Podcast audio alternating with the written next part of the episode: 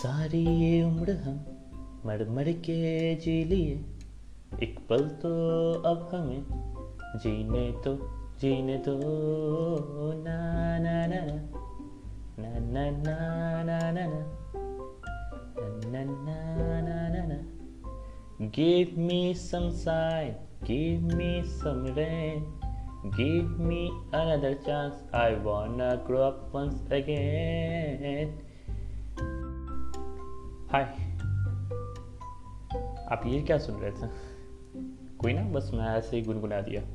मुझे पता नहीं मैंने क्यों गुनगुनाया तो फिर आज हम किस लिए इकट्ठा हुए आज हम फिर से वही बात करेंगे। स्कूल से मेरी नफरत, भाग दो। हाय मैं हूँ सचिन कुमार।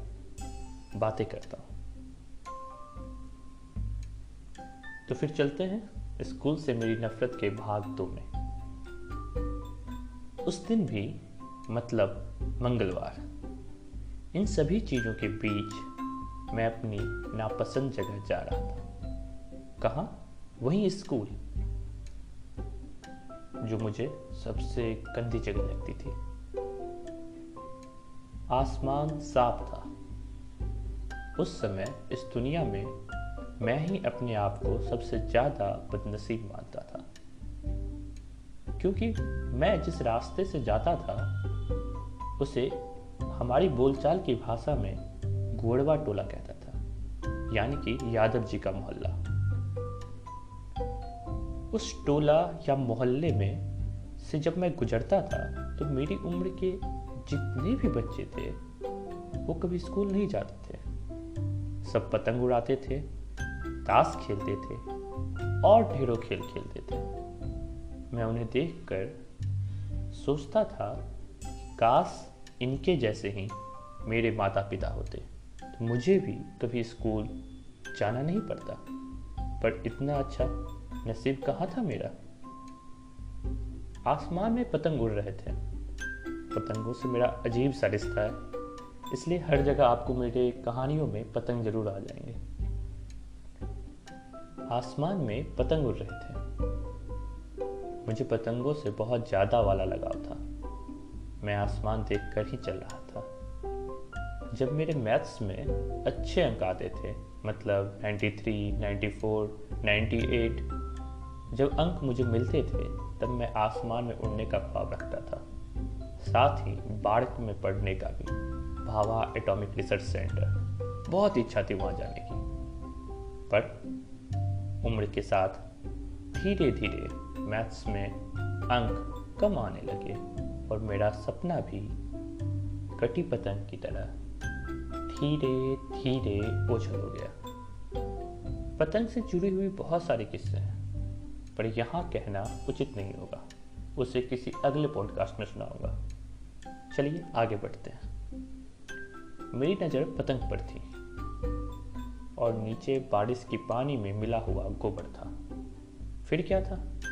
मैंने, जो मैं हूँ, उसने केक काट दिया। गोबर मिलाद पड़ गई। मैं अभी भी आसमान में पतंग देख रहा था। मैं अनजान था कि मेरे पैर गोबर में पड़ गए। मेरे साथ जो मेरी दोस्त सालू थी, वो हंसने लगी। और वहीं मेरी दीदी इस मेरी हरकत से पूरी तरह गुस्सा हो गई। और उसका चेहरा लाल लाल हो गया।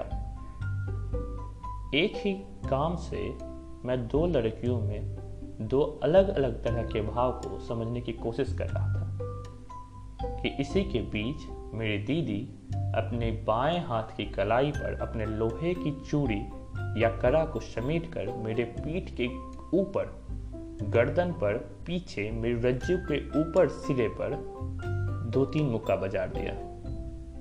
मैं सन्न से रह गया। मुझे कुछ समझ नहीं आ रहा था। वो जिस जगह पे मारती है, वो जगह बहुत ही कोमल थी, चोट बहुत ज़्यादा लगती है। दो चार मिनट के लिए मुझे तो होश ही नहीं रहा था कि मैं क्या करूँ, क्या बोलूँ, क्या देखूँ। कुछ भी नहीं पता था उस समय। दीदी बोलती है, बुआ, अब ना नीचे देख कर चला, आसमान नहीं। मैं अभी भी पतंगों को ढूंढ रहा था, पर सिर ऊपर नहीं कर रहा था, क्योंकि अभी भी गर्दन में दर्द हो रहा था। मैं अपने चप्पल में कहीं पतंग ढूंढ रहा था। आँखें भर आई थी। आँसू से आँखें लबलबा चुकी थी।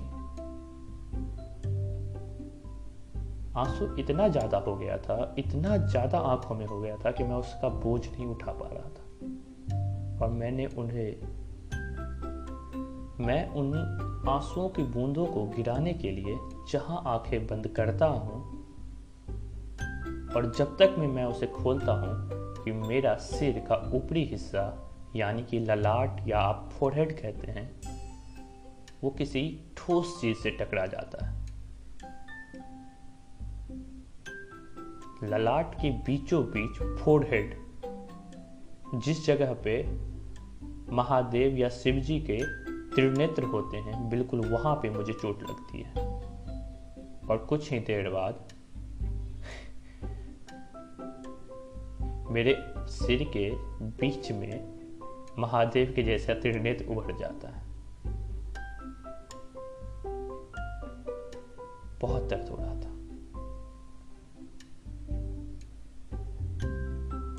शुक्रिया। सुनने वालों का बहुत बहुत शुक्रिया।